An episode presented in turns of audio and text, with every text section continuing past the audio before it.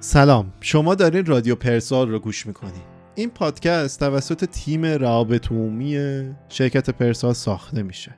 امسال یعنی سال 1400 سالگرد 25 سالگی شرکت پرساله و به همین خاطر گفتیم که چه دلیلی بهتر از این برای اولین پرونده در رادیو پرسال. پس داستان شکگیری و رشد پرسال رو از زبان کسانی که اون رو ساختن و برای زحمت کشیدن خواهیم شنید. این پادکست در ادامه پرونده ها و برنامه های متنوعی داره و فقط به همین پرونده محدود نمیشه.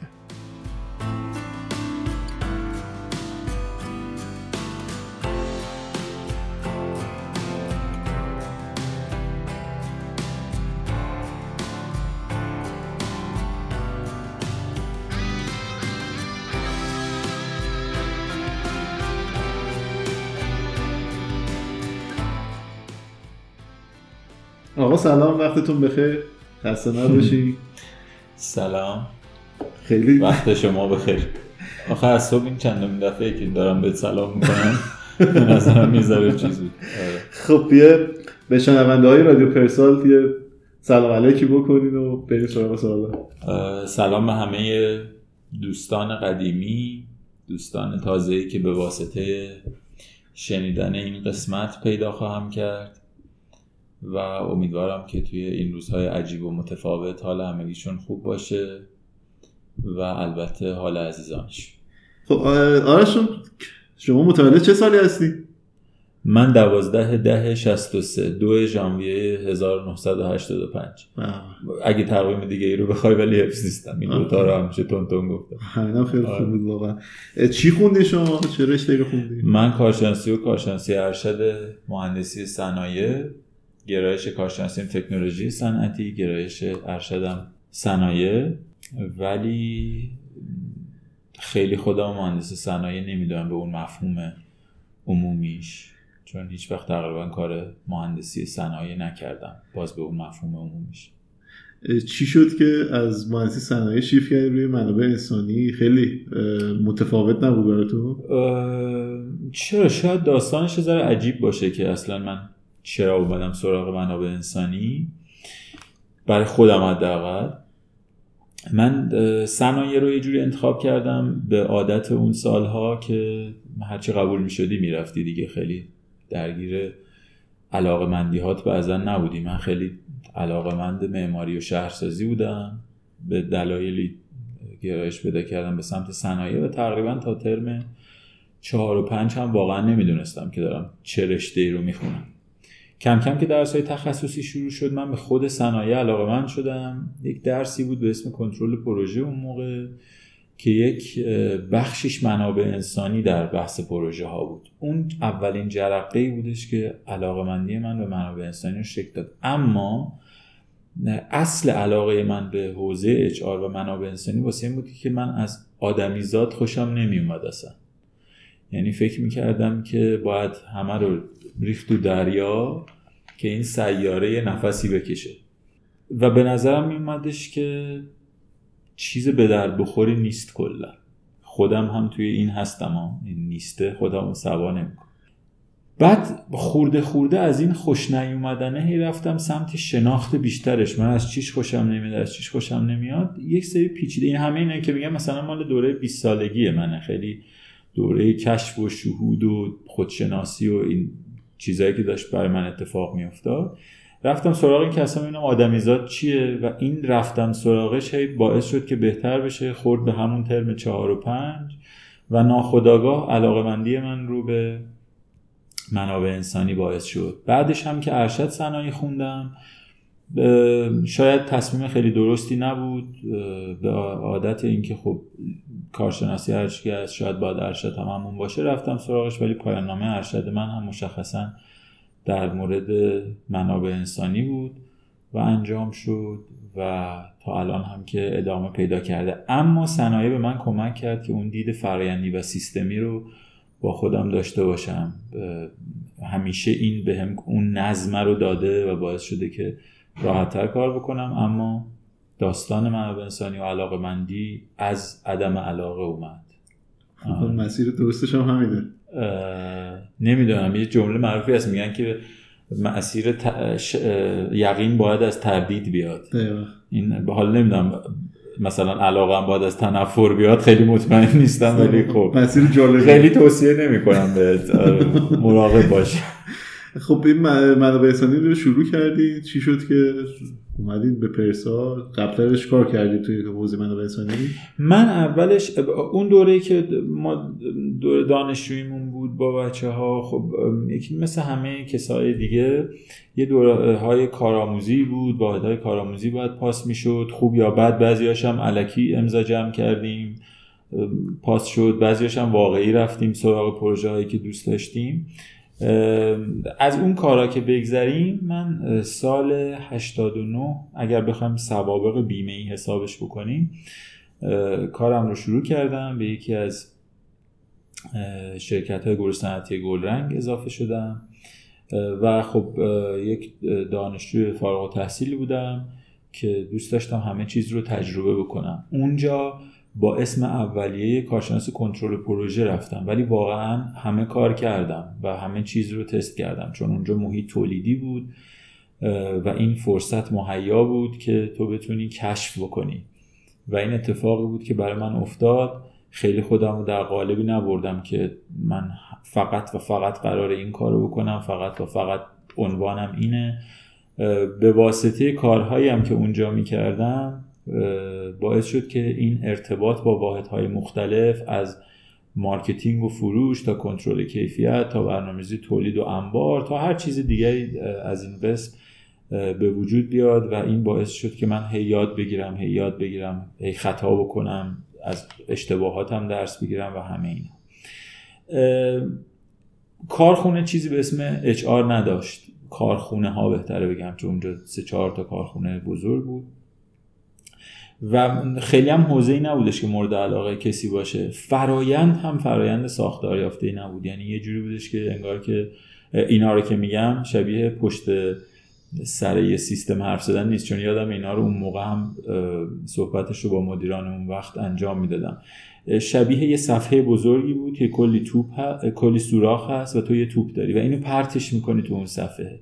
حالا بر اساس اقبال ممکنه توی یک سوراخ درست بره یا اینکه نه. دوباره باید برش داری بندازیش. من این شانس رو پیدا کردم که خودم درخواست بدم بذارید من این نماینده منابع انسانی در کنار کارهای دیگه که می‌کردم باشه. این فرصت باعث شد که من با منابع انسانی دفتر مرکزی بیشتر در ارتباط بشم بیشتر یاد بگیرم بیشتر دلم بخوادش که توی این حوزه تجربه کسب بکنم. خب توی همون فاصله هم بحث کارشناسی ارشد به وجود اومد. من پروژه پایانیم رو هم دوستان نسبت به من مهر داشتن اجازه دادن که در قالب یک مطالعه واقعی انجامش بدم. در قالب همون کارخونه و البته نتایج تحقیقش هم کاملا بهشون ارائه شد. این نقطه اول شروع کار به عنوان منابع انسانی بود. اون شرکت یک آزمایشگاهی رو آزمایشگاه تخصصی رو تأسیس کرد که خب یک فضای جدید کسب و کار بود و اونجا لازم داشت که یک نفر مسئول منابع انسانی و پشتیبانیش باشه. مدیر وقت اونجا که اگر صدای من از این طریق میشنن آقای مهندس چیت سازان ارادت بی انتهای من نسبت به ایشونه. بسیار بسیار از ایشون یاد گرفتم. فارغ از بحث تخصصی. به من اعتماد کردن لطف کردن سایر مدیران هم کمک کردن و من به اون مجموعه اضافه شدم. دو سال آخر رو اونجا بودم. و تموم شد. اون دو سال به انتها رسید و منم تصمیم گرفتم که بالاخره پنج سال دوری نزدیک به پنج سال دوری از تهران بود. من هفته یک بار بعد سلفچگان می‌رفتم برمیگشتم پنج شیش روز اونجا میموندیم.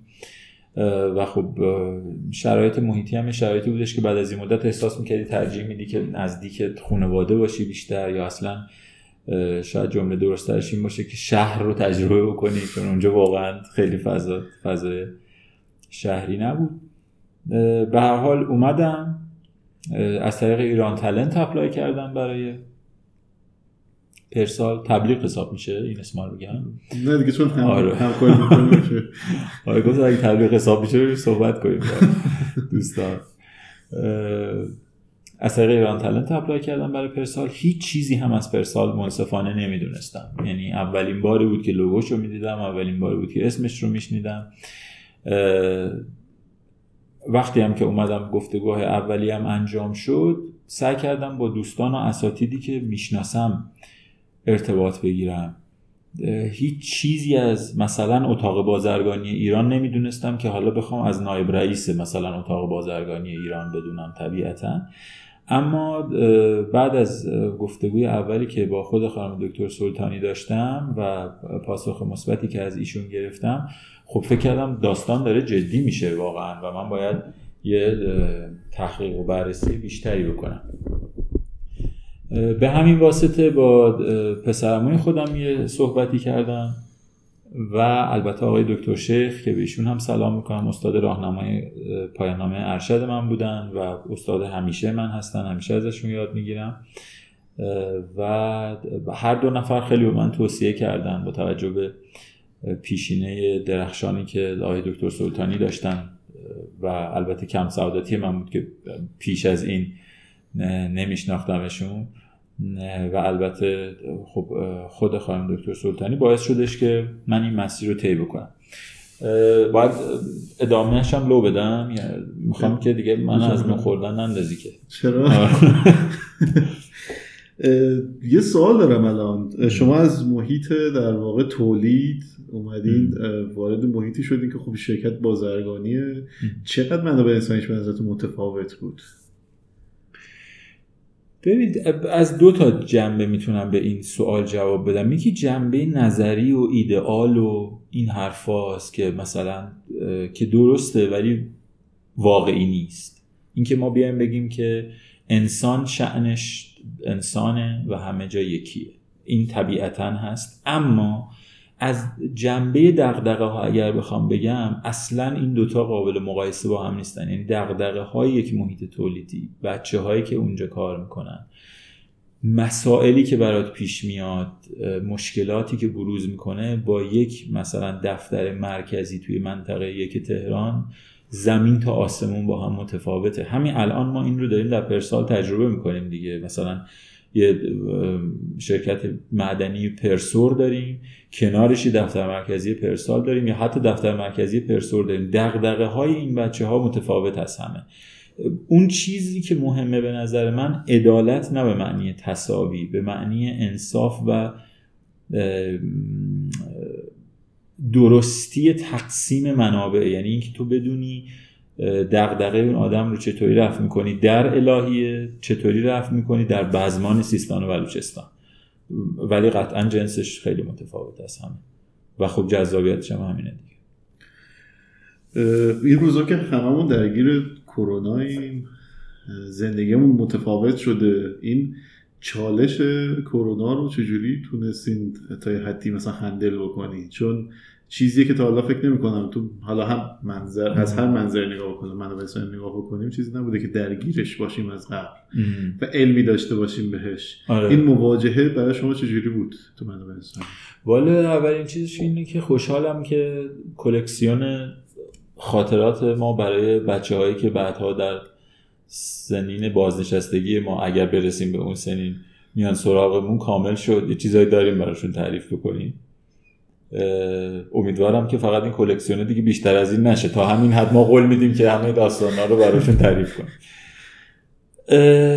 از منظر شخصی اگر بخوام جواب بدم کرونا یک چالش مبهم ترسناک آموزنده بود برای من برای خود آرش میرسنجری من بسیار از کرونا یاد گرفتم. یعنی در بازه زمانی اگه من بخوام یادگیری ها از زمانی که کرونا بروز کرد تا الان و قبلش مقایسه بکنم مثلا تو نمودارش قابل مقایسه نیست. چون به قول تو یه عالمه اتفاقی افتاد که ما اصلا خبر نداشتیم باید باهاش چیکار بکنیم. تو ساده ترین حالت ها حتی شخصا هیچ وقت به شستن دستم انقدر دقیق فکر نکرده بودم. اصلا به این قسمت شست دستم فکر نکرده بودم که اینو باید اینطوری بشوری. همیشه بعد که نگاه شدم بنده خدا تو این همه سال چقدر مخفول مونده اصلا.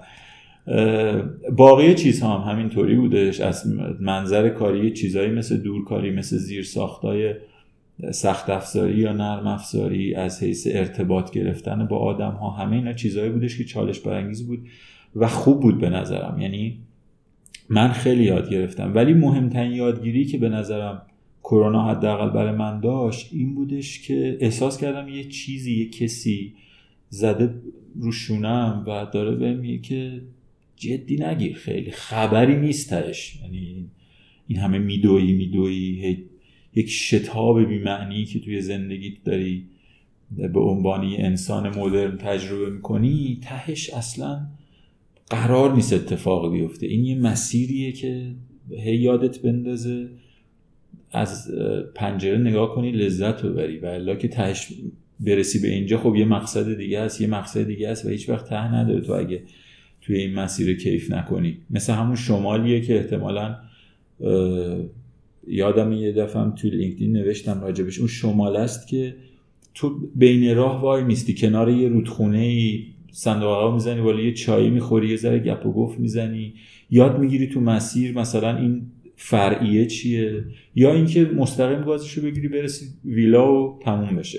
اینا هر دوتاش یه نتیجه رو میده احتمالا. ولی من فکر می‌کنم مسیر اولی خاطرات بیشتری داره. این چیزی که کرونا حداقل خیلی عمیق یاد من انداخت. الان متاسفانه بعضی وقتا یادم میره.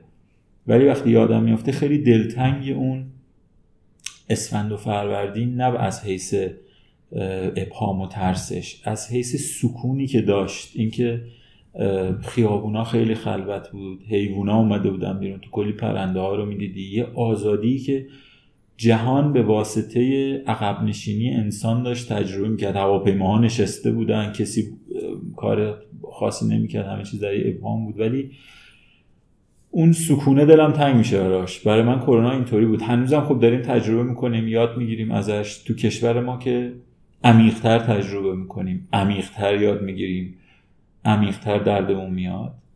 ولی خب کماکان یادگیری به نظرم چیز خوبیه. حتی اگر دردناک باشه. و ما لازم داریم که این کار رو بکنیم کرونا هم کمکمون می‌کنه. ولی خب امیدوارم دیگه این یادگیریه رو ایرادی نداره کنتر انجام شدیم کم کم اونم عقب نشینی بکنه و اجازه بده که ما این یادگیری که داشتیم و اول نهادینه بکنیم دوباره یادگیری تازه. یه نفسی بکشیم. آره واقعا. حالا فارغ از بحث کرونا منابع انسانی خب این روزها اهمیتش صد چندان شده نسبت به قبل یعنی برتر شده بیشتر دیده میشه. خب هست به خاطر اینکه ما کشور زندگی می‌کنیم خب خیلی اتفاقات داره میفته و کلا بحران های مختلف پشت سر داریم. دغدغه‌های امروز شما چیه؟ به عنوان کسی که کار رابط می انجام میده چیزایی که باش درگیرین رسما. ببین یه چیزایی الان توی احتمالا جلوی ذهن منه که من دارم اینا رو میگم. ولی من فکر می‌کنم این یک دغدغه‌ای که ما از مدت پیش داریمش. الان عمیقتر و جدیتره و خواهیم داشتش بعد از این. خیلی جدیتر اثراتش رو می‌بینیم و برای من اولیش اینه که ما خیلی خیلی جدی و پررنگ در حال از دست دادن استعدادامونیم. یعنی یک رود روان کاملا مشهود جاری داره سرریز می‌کنه به بیرون از این کشور که خودش درگیر کم آبیه مثلا. کلی آدم یک زمانی از این کشور مهاجرت کردن. یه زمانی مهاجرت از ایران دلایل خاص داشت. یعنی شما یا نخبه بودی یا آدم سیاسی بودی یا نمی‌دونم پناهنده اجتماعی می شدی یا خیلی ثروتمند بودی. همه اینا دلایل این بودش که شما یک مسیر دیگه طی بکنی. و این محدود بود نسبت به آدم ها. الان اصلا این شکلی نیست. یعنی حتی معمولی ترین آدم ها و اونهایی که شاید حتی استانداردهای معمولی که در ذهن ما به عنوان مهاجر مثلا چیزی مثل زبان مثل یه امکان مالی حداقل متوسط چیزای شبیه به این رو بخواد یه تخصصی که بتونه اون و پولساز باشه رو داشته باشه هم نمی‌بینی داره. حداقلش اینه که فکر می‌کنه به رفتن. وقتی تو به یک چیزی فکر می‌کنی حالت رو از دست میدی حالت رو نمیزید وقتی من فکر بکنم که مثلا توی این محله که من که نمی‌خوام بمونم من اینجا نشستم یه خونه رو اجاره کردم تهش می‌خوام بمونم. توی سازمان اصلا. من بهت گفتم ما رو از نون خوردن نندازی باید قصه خودم رو تو پرسال بگم پس. وقتی فکر کنی موقتی چیزی رو نمی‌سازی معمولا به صورت عام. و این باعث میشه که وقتی یه چیزی فرسوده میشه ترمیم نشه. تو فقط چیزای دم دستی رو درست می‌کنی. الزاما اگه مثلا رنگ خونه تبله کنه وای نمیستی رنگش بکنی. ولی اگه سقفش چیکه کنه یه دستی می‌کشی که سقف پایین نیاد. اصلاح اساسی نمی‌کنی. این بزرگترین نگرانی حداقل من به عنوان یه فعال حوزه منابع انسانی یه توی شرایط فعلی بحث مهاجرت فقط بحث مهاجرت فیزیکی نیست مهاجرت ذهنی. اینکه یک بخش بزرگ از ذهن همه ما سوار هواپیماست الان. چمدوناش بسته است ما داریم میریم. حالا چقدر واقعی می‌شود یا نمی‌شود اون یه بحث دیگه است. بحث دیگری هم که هستش این امنیت روانی و آرامش هست دیگه. یعنی تو من اون روز داشتم با یکی از دوستان صحبت می‌کردم می‌گفتم انقدر هشتگ زیاد شده آدم یادش میره بعضی وقتا رو کدوم مثلا اکشن گرفته کاری کرده رو کدوم انجام نداده اصلا کاری. الان بحث تورمه هست بحث طرح صیانته هست دیگه چی هست؟ همین مهاجرته هست واکسن هست کرونا هست این برگ پاییزی میریزن جوون و پیر و همه اینها و مهمترین چیزش اینه که تو احساس اون همدلیه رو نمی‌گیری دیگه. یعنی هیچ تلاشی انگار که اتفاق نمیفته و تو هرچی داد می‌زنی شنیده نمیشه بحث آب بحث خوزستان همه اینا رو داریم. و امیدوارم که اونهایی که در سالهای بعد اگر این صدا رو میشنون ابرو بالا بندازن و باورشون نشه که یه روزی ما اینها رو تجربه کردیم واقعا. ولی خب داریم می‌کنیم. اگر شمایی که سالهای بعد دارید این رو میشنوید میشنوید بدونید که ما تجربه کردیم و امیدوارم شماها تجربه بهتری رو داشته باشید. این بحث امنیت روانی است. می‌دونی مثال شبیه برای اچ آر اینه که تو توی سازمانی کمک می‌کنی آدما پله پله پله حالشون خوب بشه. اگر کسی بیاد بگه که مثلا من یه شب اندازه چهار طبقه حال یه آدم خوب کردم به نظر من یا واقعی نیست یا یعنی سست این حال خوبه خیلی مقطعیه یا اینکه واقعا سنجه اولیه سنجه درستی نبوده. تو خیلی دونه دونه آجرا رو می‌ذاری رو هم. خیلی مراقبت می‌کنی یه نهالی گل بده بزرگ بشه درخت بشه میوه بده. تو این نقطه که می‌رسی خب طبیعتا همه اون آدمایی که تلاش کردن انتظار دارن که سهمی از اون میوه داشته باشن. خودت هم بشینی نگاه کنی بگی آره من این کارا رو کردم خوشحال باشی دیگه. اتفاق که الان داره تو کشور ما میفته به مسابه اینه که من یه درختی رو رسونده باشم به میوه یهو یکی بیاد یه برقی بندازه زیر درختم یه تبری بزنه ورش داره جلوی چشم اون هم آدمی که زحمت کشتن ببرتش. و من اچ آر دوباره بیام بگم ببین ناراحت نباش. این مثلا درخت پرتقال تو که بردن این یه پرتقال رو بگیر بخور.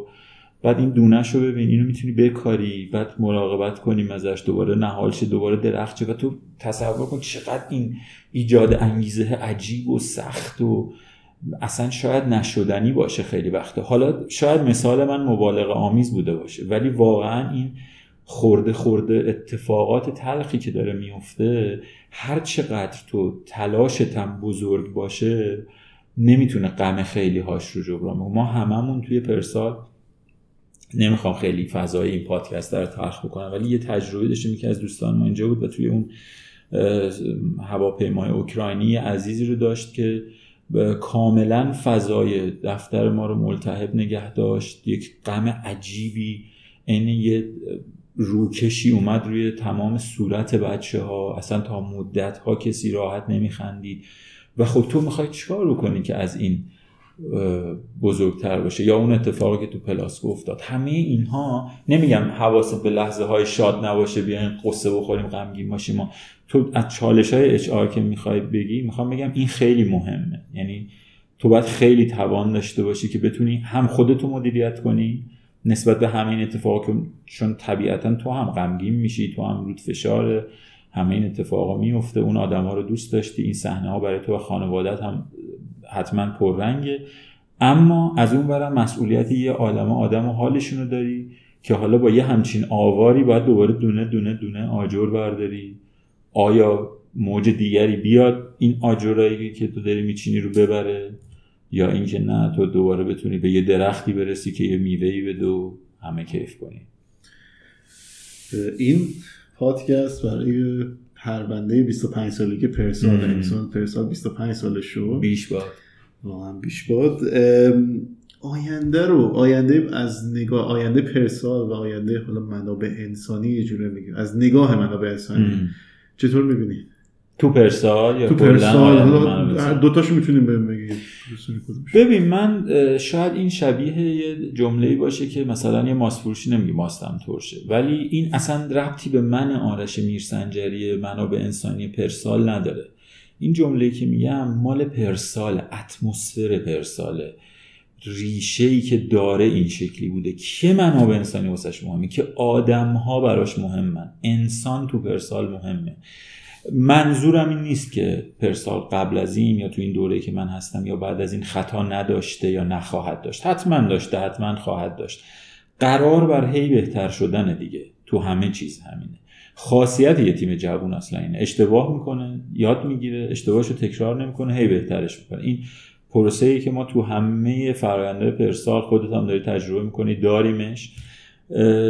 ولی مهم اینه که اون شعن انسانیه باور بهش هست که باید حفظ بشه. اگر جایی هم ناخداگاه این خدشه دار شده حتما ناخداگاه بوده. حتما که قصد و قرضی پشتش نبوده. به هزار و یک دلیل ناخواسته شاید اتفاق افتاده. اما حتما زیاد نبوده. حتما خیلی تعدادش کم بوده. نسبت به اون فرهنگ انسانی که در پرسال جاریه و به نظر من مشخصا یک چیزیه که شما باید از بالای مجموعت جاری بشه به سمت پایین. یعنی یک اعتقاد شما به عنوان بنیانگذار یک مجموعه یک سیستم یک ساختار باید داشته باشی که بتونی به پایینیات هم تزریق بکنی و اصلا دستشون رو باز بذاری که یک هم چیزی باشه. من مثلا اگر که فرض بکن یه رئیس یه بانکی باشم که هر صبح بیام بگم این یه مثال واقعیه. یه عزیزی من داشتم توی بانک کار می‌کنم می‌گفت رئیس ما که میومد با احترام به همه دوستان که در بانک کار می‌کنن رئیس ما صبح می اومد می‌گفت حق با مشتریه. خیلی خوشحال بود. این لیوان دستش بود و بین همه میزا می‌رفت و لابلای بچه ها میگشت و لبخند و اینا. ساعت چهار نیم پنج که می‌شد مثلا می‌گفت چرا نمیبندین؟ اون موقع بانک های خصوص چهار نیم پنج تازه اوایلش بود. چرا مثلا صندوق تو نمیبندی؟ حسابتو صفر نمیگم مثلا مشتری تا الان اینجا بود. مشتری دور از غلط کرده. دیگه باید ببندی. آخر وقت خسته بود. می‌خوام بگم که خیلی مهمه که تو در شرایط بحرانت نشون میدی که چی ارزشته. و به نظر من پرسال حداقل ما تو واقعا توی این سه چهار سال یکی دو تا بحران سهمگین رو از سر گذروندیم. یکی این بحث واقعا کرونا و ظهورش و اون ابهام عمیقی که وجود داشت نزدیکترین و برای من برجسته ترین رویدادی بود که پرسال نشون داد که چقدر منابع انسانی می‌تونه براش ارزش داشته باشه. بحث سلامت بحث امنیت روانیه. و همه اون کاری که توی اون لحظه می‌تونه انجام بده. الزاما نه اینکه کسی بهتر از پرسال کاری نکرد اقدامی نکرد. مهم اینه که من اگر یک نفری رو دوست دارم همه اون کاری که می‌تونم و واسش بکنم. حالا شاید اون همه من خیلی کوچیکتر از چیزی باشه که در ذهن خیلی ها باشه. ولی پرسال اینطوریه. در مورد آینده که پرسیدی این یه چیزی نیست که یه شب اتفاق افتاده باشه. وقتی یه سیستم 25 سال به انسان فکر کرده بعدش هم بالغتر فکر می‌کنه. یعنی هی بزرگ شده. یه صحبت خانم دکتر سلطانی تو ویدیو 25 سالگی پرسال کرد که دیگه کارشناسی ارشدش هم گرفته باید بره دکتریشو بخونه. البته که من قائل به هی پشتم درس خوندن نیستم. باید تجربه کسب کرده رفت. ولی فکر می‌کنم این مسیر ادامه دار خواهد بود و به صورت کلی من بعضی وقتا قور می‌زنم بعضی وقتا خودم خیلی ناامید میشم خیلی نگران میشم ولی سعی می‌کنم که آدم امیدواری باشم و فکر می‌کنم این باورمه که جهان در حال بهبوده. یعنی اینکه هر اتفاقی که داره درش میفته به سمت بهتر شدن داره میره. حالا ممکنه من از یک منظری نگاهش بکنم تو اون مقطعی که من هستم با حسی که من دارم با دانشی که من دارم تجربه‌ای که من کسب کردم به نظرم به نه دیگه از این بدتر نمی‌تونه بشه. ولی همین کرونا رو مثلا وقتی فکر می‌کنم که یه چیزی مثل تاون اوراسیا هم بوده بعد میگم مثلا خب این دوتا که قابل مقایسه نیست چقدر اون ترسناک می‌تونست باشه؟ اصلا این همه شبکه اجتماعی این همه دانش پزشکی هیچی نبوده و آدما مثل واقعا ریگ می‌تونستی از روی زمین جمعشون بکنی. بنابراین کلا من فکر می‌کنم جهان در حال بهتر شدن پرسال هم در قالب جهان حتما در حال بهتر شدن هست و خواهد بود. خیلی هم این در واقع آخرین سوال بود که پرسیدم. این پرونده خب برای 25 سالی گفتم آه. اما یه می‌خوام از همین جا یه قول بگیرم که صدام ضبط بشه که بعد از این حالا پرونده چون می‌خوایم حالا داستان موضوعات دیگه ایرم داشته باشیم قولش از همین الان بگیرم که بعدا تو موارد مشخص دیگه ای بتونیم خدمتون باشیم. ببین من تجربه کار کردم با تو میگه که نباید بهت قول بدم چون رهام نمی‌کنی. و بعدش زیاد حرف زدن یه ذره ممکن نگرانم که ممکن بی سوادی منو نشون بده رو بکنه. این ریسک حساب میشه برم هر جایی بتونم که همراه تو باشم و کاری بکنم که به خوشحالی به خوشحالی جمعی کمک بکنه حتما که باعث افتخار و خوشحالیمه. به قد چیزی که بلدم و بتونم کمک کنم بهت قول میدم حتما. یه چیزی هم بگم گفتی از نون خوردم یعنی گفتم بنزم.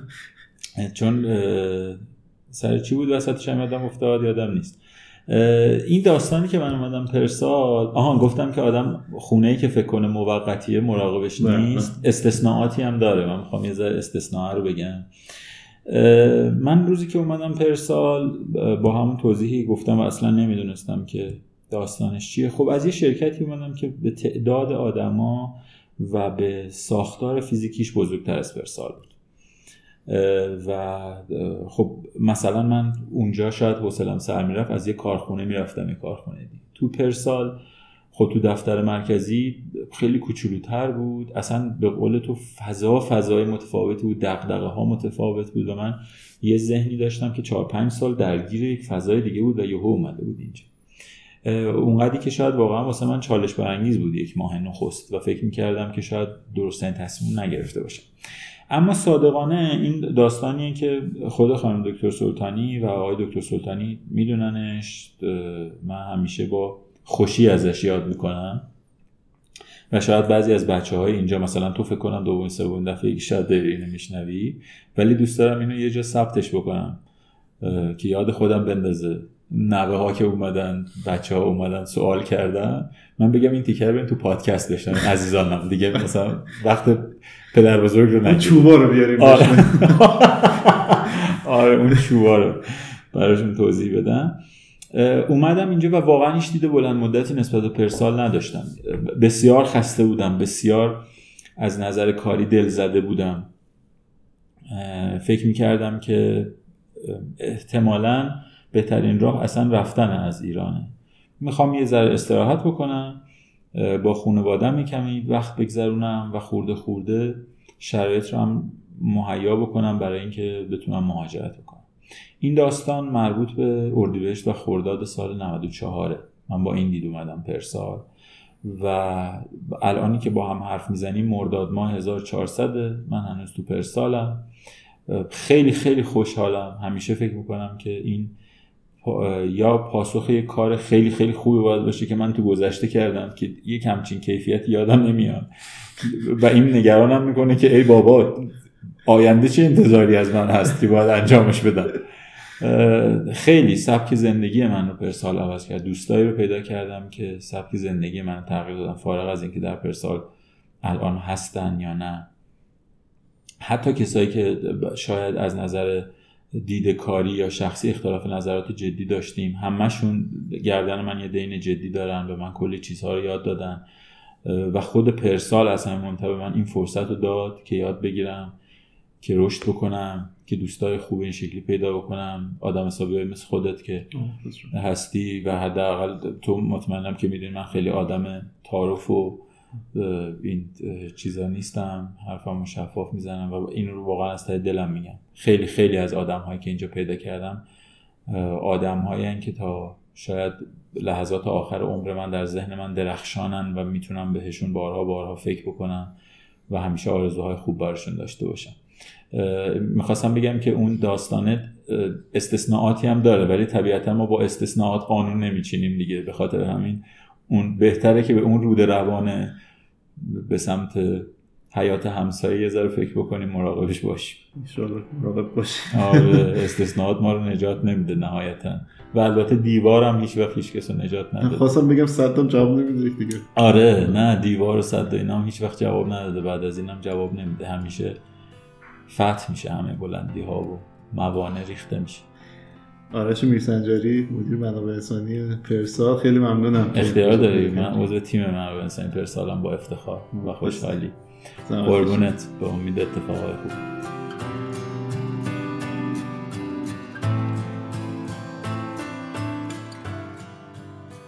چیزی که شنیدین اپیزود سوم پادکست رادیو پرسال بود. که من با آرش میرسنجری مدیر منابع انسانی شرکت پرسال صحبت کردم. ممنونم که تا اینجا ما رو همراهی کردین. لطفا نظرات خودتون رو در جایی که این پادکست رو میشنوین برای ما بفرستین. و تا اپیزود بعد خداحافظ.